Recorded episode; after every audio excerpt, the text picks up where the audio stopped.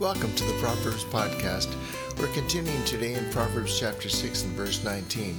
The Lord hates six things. In fact, seven are detestable to him.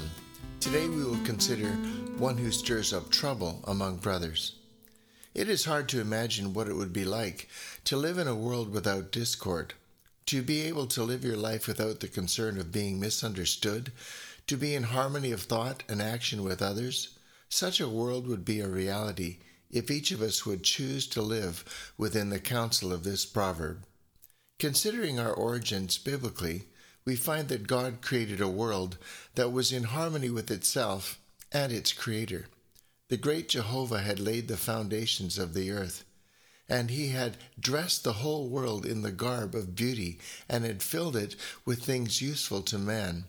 He had created all the wonders of the land and of the sea. In six days, the great work of creation had been accomplished, and God rested on the seventh day from all his work which he had made. And God blessed the seventh day and sanctified it, because that in it he had rested from all his work which God created and made. God looked with satisfaction upon the work of his hands. All was perfect, worthy of its divine author, and he rested not as one weary, but is well pleased with the fruits of his wisdom and goodness and the manifestations of his glory. Patriarchs and Prophets, page 472. Since the inception of sin, God has ever worked to effect reconciliation between himself and his alienated creation, and in time our world will again be a world of splendor. Gone forever will be the blight that sin has left upon his kingdom. The darkness of evil will be replaced with the most beautiful, welcoming light. Fear will be banished from human experience, and the entire creation will rejoice in Edenic beauty. In Genesis 3:14 and 15, we have the first allusion to the gospel and the remedial work of God that is the basis of our salvation and hope.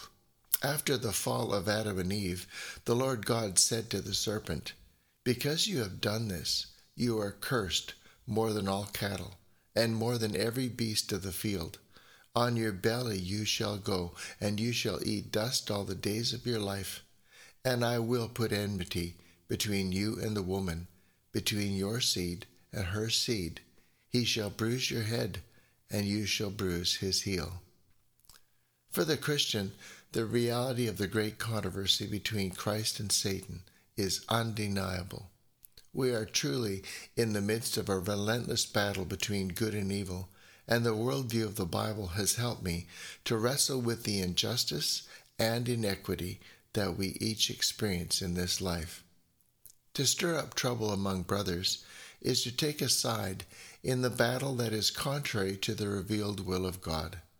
According to 2 Corinthians 5 18 to 21, all things are of God who has reconciled us to himself through Jesus Christ and has given us the ministry of reconciliation.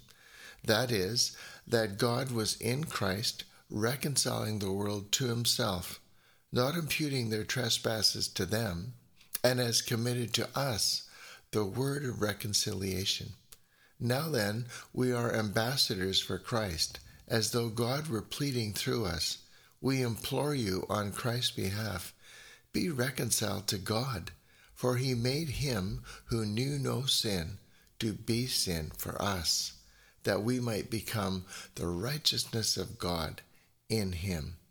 Furthermore, in Matthew 5 43 to 45, the Lord offers this counsel You have heard that it was said, You shall love your neighbor and hate your enemy. But I say to you, Love your enemies, bless those who curse you do good to those who hate you, and pray for those who spitefully use you and persecute you, that you may be sons of your Father in heaven.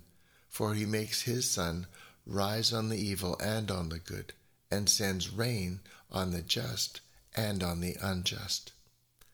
The grace of God, His mercy, and compassionate response to our sin problem is an example that He would bid us to follow. Be an ambassador for good today. Reach out and intentionally bring the light of hope and wholeness to someone today. We can make this world a better place as we take action to mend and restore the brokenness that characterizes the life experience of too many of God's people. I'm Pastor Ron Nelson. Enjoy the day, and may God's blessing be with you.